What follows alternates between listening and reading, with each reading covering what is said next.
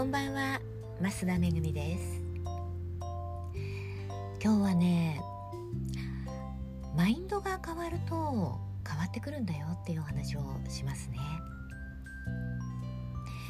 今日の午後オンラインでお話をした方は私の卒業生からの紹介で私を知ってくださった方でした。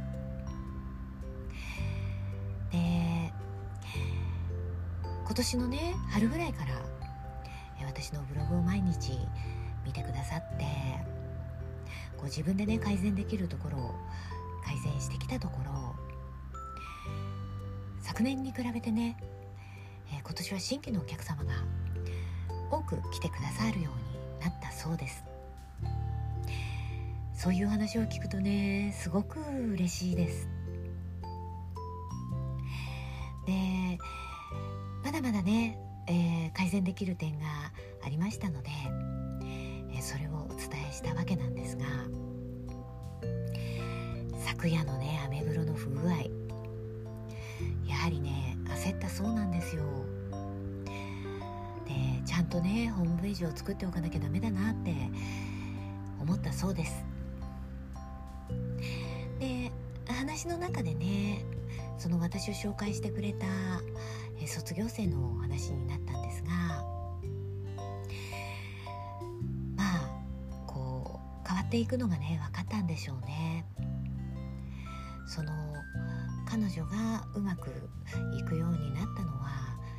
やはりホームページを作ったからでしょうかって聞かれたんですねもちろんねそれも一つの要因ではありますが、私が答えたのはねマインドが変わったからだよ。っていうことでした。えー、私のねところに来てからブログの内容とかねそれから写真とかねこれはお客様が見てどう思うとか他の同業者の写真と比べてどうだろうっていうようなね話をずっとしてきたんですよね。でどうもねあの私のイメージがそのテクニックを教える人みたいなイメージがあるようなんですけれども、まあ、もちろんねあのテクニックが必要ですので教えますけれどもやはりね根底にあるマインドなんですよ。テクニックってその場限りのものじゃないですかそこだけをね覚えてしまうとまた今度違うものを使う時にはテクニックを知らないからできないになっちゃうんですね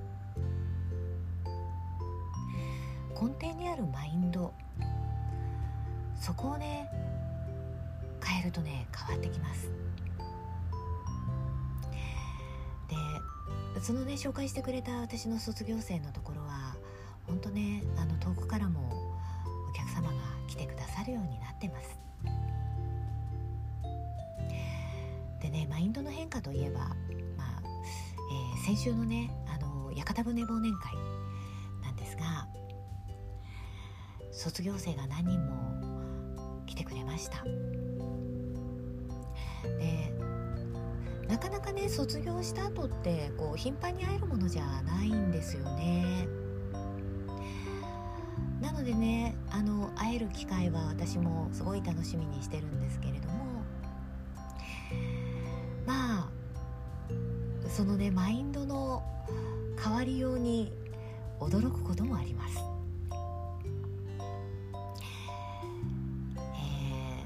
遠くからね来てくれた卒業生が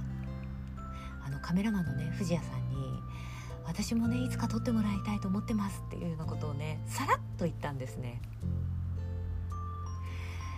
1年前の彼女だったらそんな言葉はね出なかったと思いますすごく変わったなって嬉しく思ったんですね割とねそのコンサルを始める頃にこうブログにねこう、まあ、書き方だけではなくってそのそういうことを書いちゃダメだよとかねあのこういうことを書こうねみたいなお話をするんですけどその書いちゃダメだよみたいな話って結構ねあの私に言われる人多いんですね。でそれをねお客様が見たらどう思うっていうような話をするんですが本当に不思議なことにそのマインドがね変わるとそういうことね書かなくなるんですよね。いやいや本当ねマインド大事だと思いました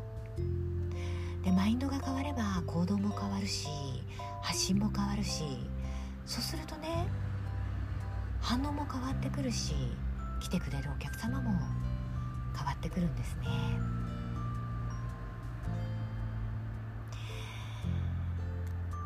いやあの本当にね今日のお話とそれから先週のその屋形船忘年会。マインド大事だよ。本当今日思いました。えー、ということで、今日はですねマインドが変わるとね変わってくるんだよっていうお話をしました、えー、最後までお聴きいただきましてありがとうございました。